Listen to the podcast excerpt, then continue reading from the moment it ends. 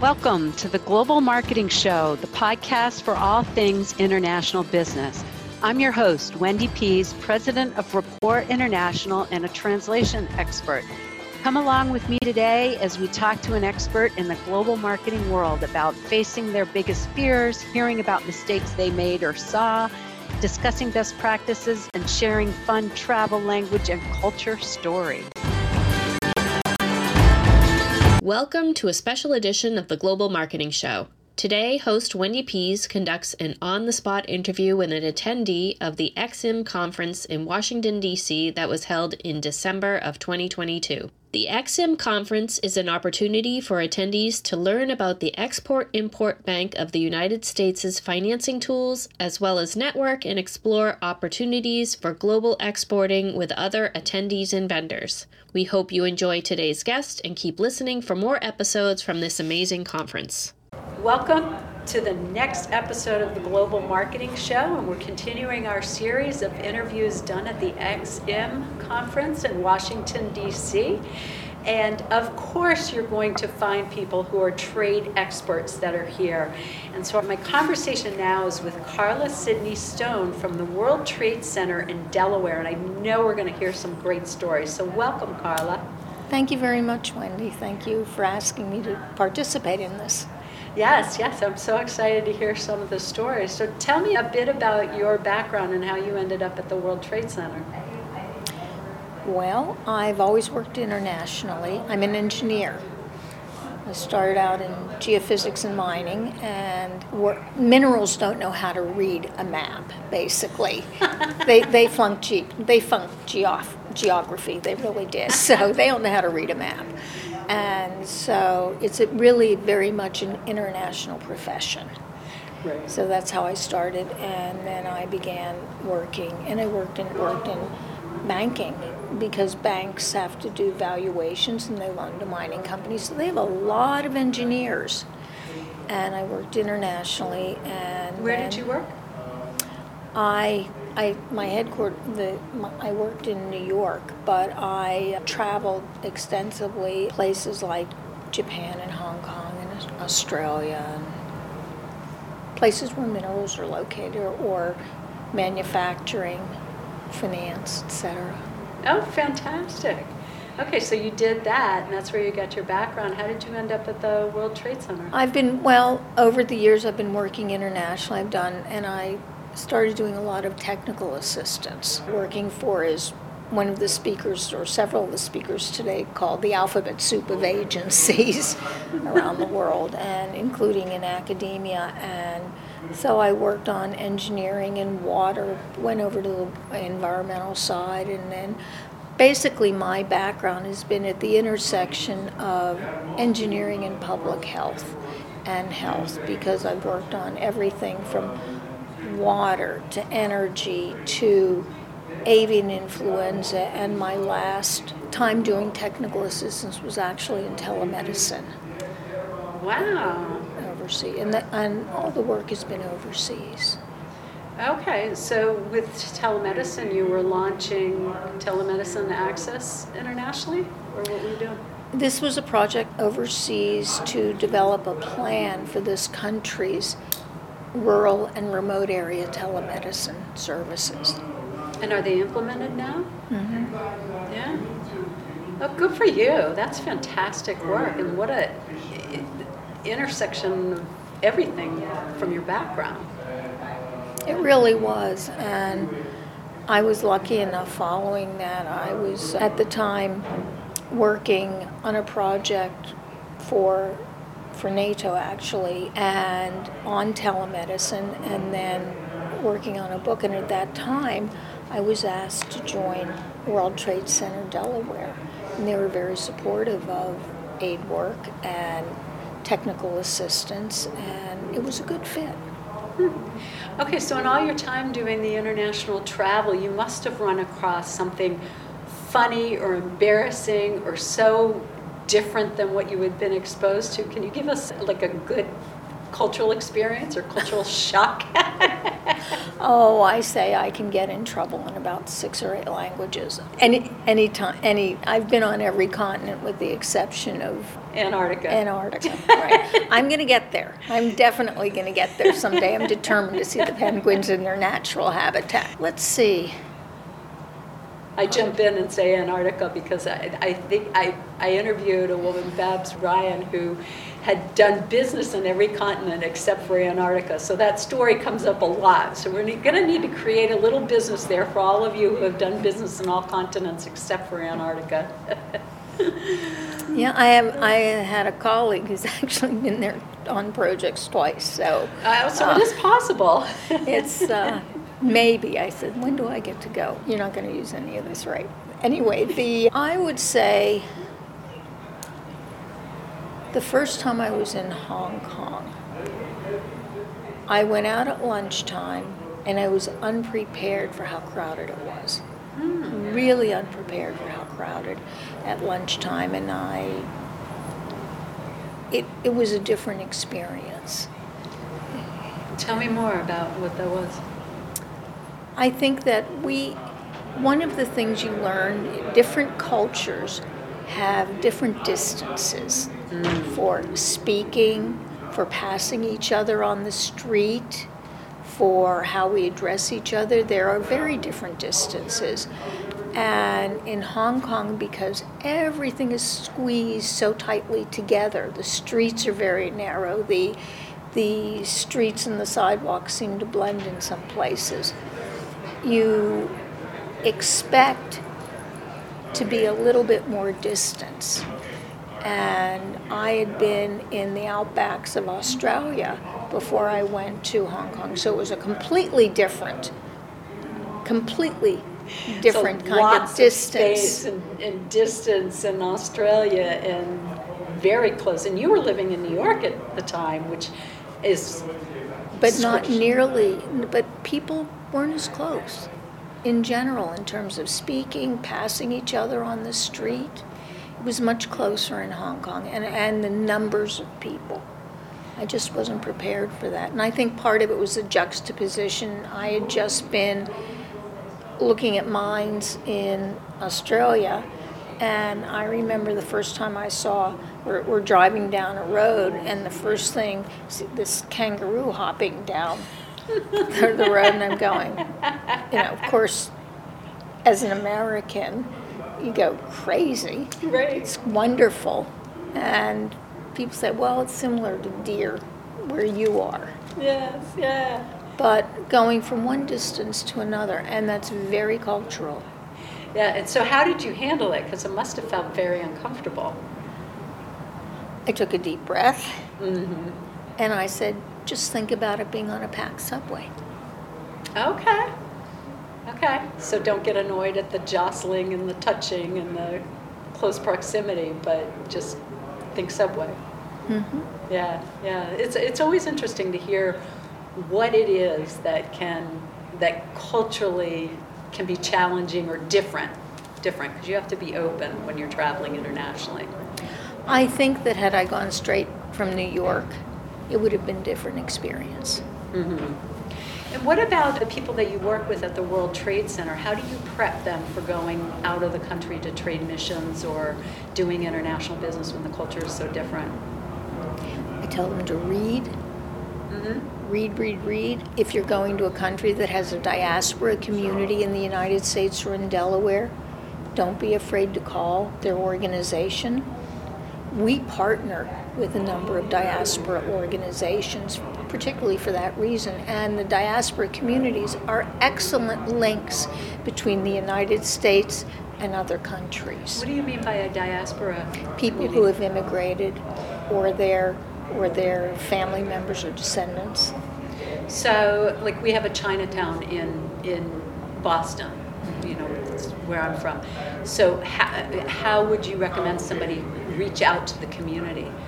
And, There's probably a Chinese American community center or school mm-hmm. or religious institution, mm-hmm. language school, you call them.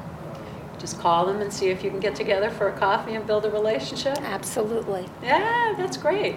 Yeah, we've had people call, the, the, the Global Marketing Show is sponsored by Rapport International. and We've had people call saying, I'm going to such and such a country, what should I know? And so we'll talk them through some of the basics there. But I love that idea of going out to the community and the, the communities and making connections before you go. That's fantastic. Another example now is I had taken a group of people with me when I was working and living in Bulgaria.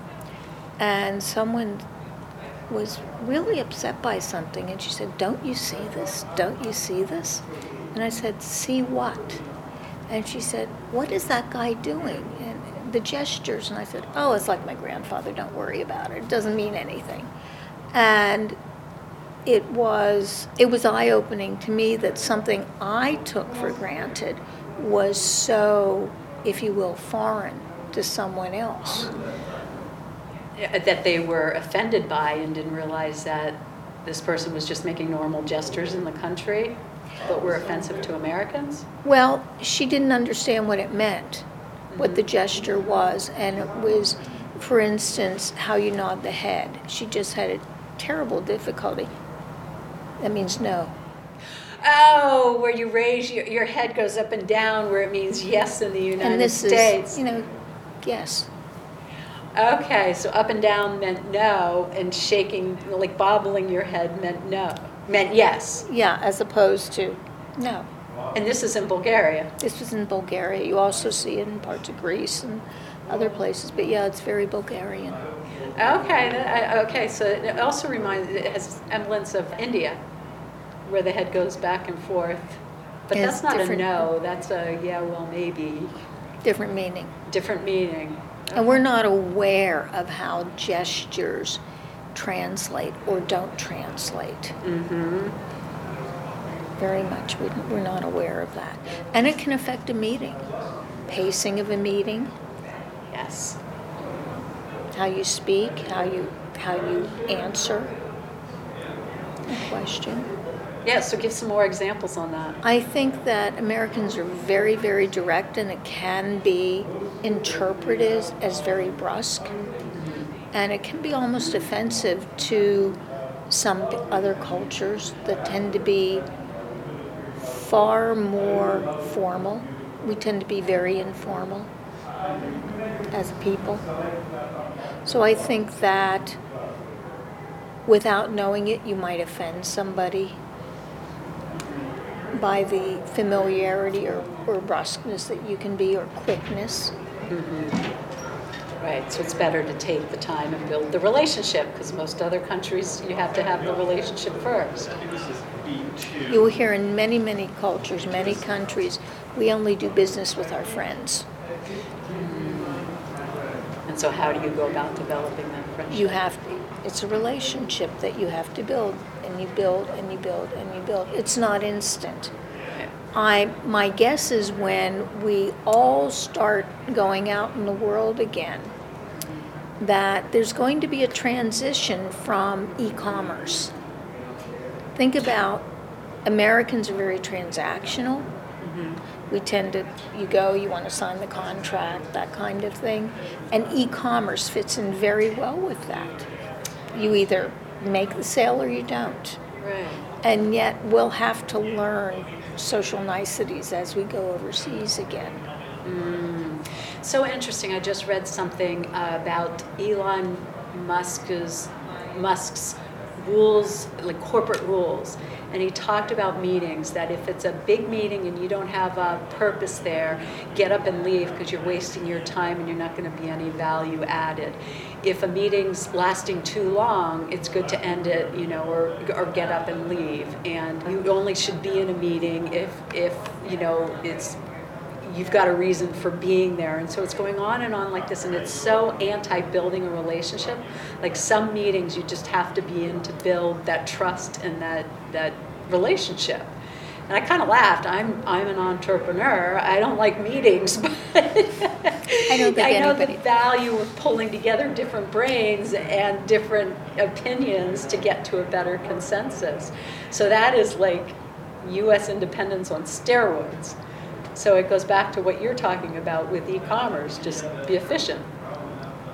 Very much so. And I think that Americans are very uncomfortable with silence in the meeting. Hmm. And other countries will take more silence. More silence, slower pace, more silence. Silence does not always mean I disagree with you. It can mean taking a moment to think before I say something. That's a really good point.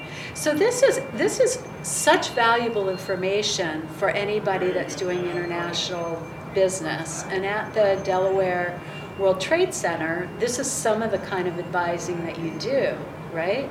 Well, we don't get this specific, mm-hmm. but we do have cultural programs. We have training. We primarily on things like logistics, financing, how to do business in a particular country, what the resources are to do business, whether it's EXIM, the U.S. Commercial Service, the World Bank. How do you find a trade lead? How do you evaluate a trade lead? And we can help both import and export because remember, there are many, many companies that have to import components mm. that they're going to make. Or as a or they will need to hire people overseas to staff an overseas office. It can't all be necessarily filled by Americans. So we we help companies evaluate. We also do a lot of job posting. We work with other organizations, with oh, with funders, training partners, US government agencies, multilateral funders, aid organizations, just all these kinds of programs, USTDA. We do trade missions, we do exhibitions. We, So and who do you you, you provide so many services? Who who do you work with? What kind of people? What kind of companies should reach out to you? Both service providers and product makers. It could be a small engineering firm, it can be an agricultural technology firm. Can you give me a couple examples of success stories? Sure. We worked with a small agri-tech company and worked to help them develop a plan for going for going overseas and took them to trade show and gave them a lot of information, helped them network and do research and start developing those kind of contacts they needed and develop their plan. And about a year or two later, the company wrote a letter to the governor saying, We're looking at millions and millions and millions of potential dollars of sales. Now, that's really nice when one of your companies succeeds. Wow, that's fantastic. And then writes a letter to the government about, I mean, to the governor about how well you did in helping them. And it's, it's a feminine cap for Delaware. It wasn't just us, it was a lot of people. Right. We, we helped them with different agencies in the US government, we, information sources. Why should companies export? It's such a big market in the U.S. Well, over 95% of all consumers live outside of the United States. That's one good reason. But companies that export tend to be more stable. They're able to ride out downturns in the economy better because they have a diversity of customers around the world. Everybody is not going to be in a downturn at the same time necessarily. You can make adjustments in terms of foreign exchange. So there's there are different times. One country's exchange rate will be, say, on a par with the United. You might be on a par with the United States. Another time, the dollar might be much much stronger in another economy. In which case, that particular economy is unable to purchase your goods. So you want to be where the exchange rates are more even if you're looking for customers. Other times, if you're an importer, you want that stronger dollar. But we do import. We have a port in Wilmington that is has is number one in a number of of things it does. For instance, it has the Port of Wilmington is the number one banana port. In the Moroccan clementines come through the Port of Wilmington. All, all kinds of produce comes through the Port of Port of Wilmington. It's highly specialized. They have the largest cold storage in the country, on-site cold storage, hmm. the longest, largest fumigation in the country at the Port of Wilmington. So that's an import relationship on the times of year that we're not growing grapes or particular products so they can bring them in from South America or South Africa or Morocco. The clementines come from Morocco. And so that's that's one example on the import side that we, we can help with. We help companies very large and small build those relationships. So as a importer, you want to have a variety of places to buy. As an exporter, you want to have a variety of places to sell. Companies that export are more profitable, stay in business longer, more stable. They and they can pay their employees much more. Yeah.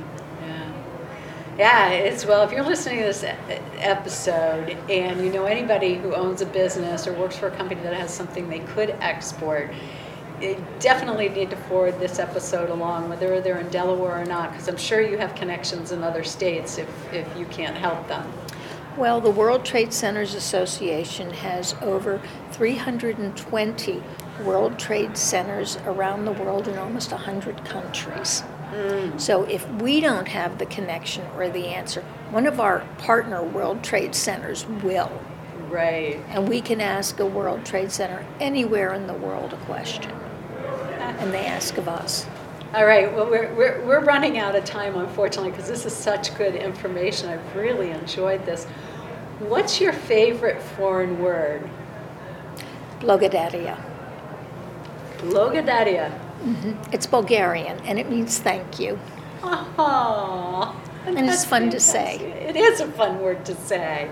Blogadaria. Good. Well, where can people reach you if they'd like to learn more, Carla? We're in Delaware. We're also on the internet at www.wtcde.com. Okay, and so they can find you through there or submit a contact form, right? Absolutely. Okay, so Carla Sydney Stone, and she's from the World Trade Center in Delaware, WTC DE. It's in the show notes. Thank you so much for the stopping by today at the EXIM conference and taking the time to chat with us. Thank you very much, Wendy. Blugadadia. Blugadadia. That's a wrap for this session. A big thanks to you for listening to the Global Marketing Show. Hope you had just as much fun as I did. New sessions launch weekly on all places you find podcasts Apple, Spotify, Google Play, and of course on our website. If you know someone interested in this topic, please tell them about us. Au revoir for now.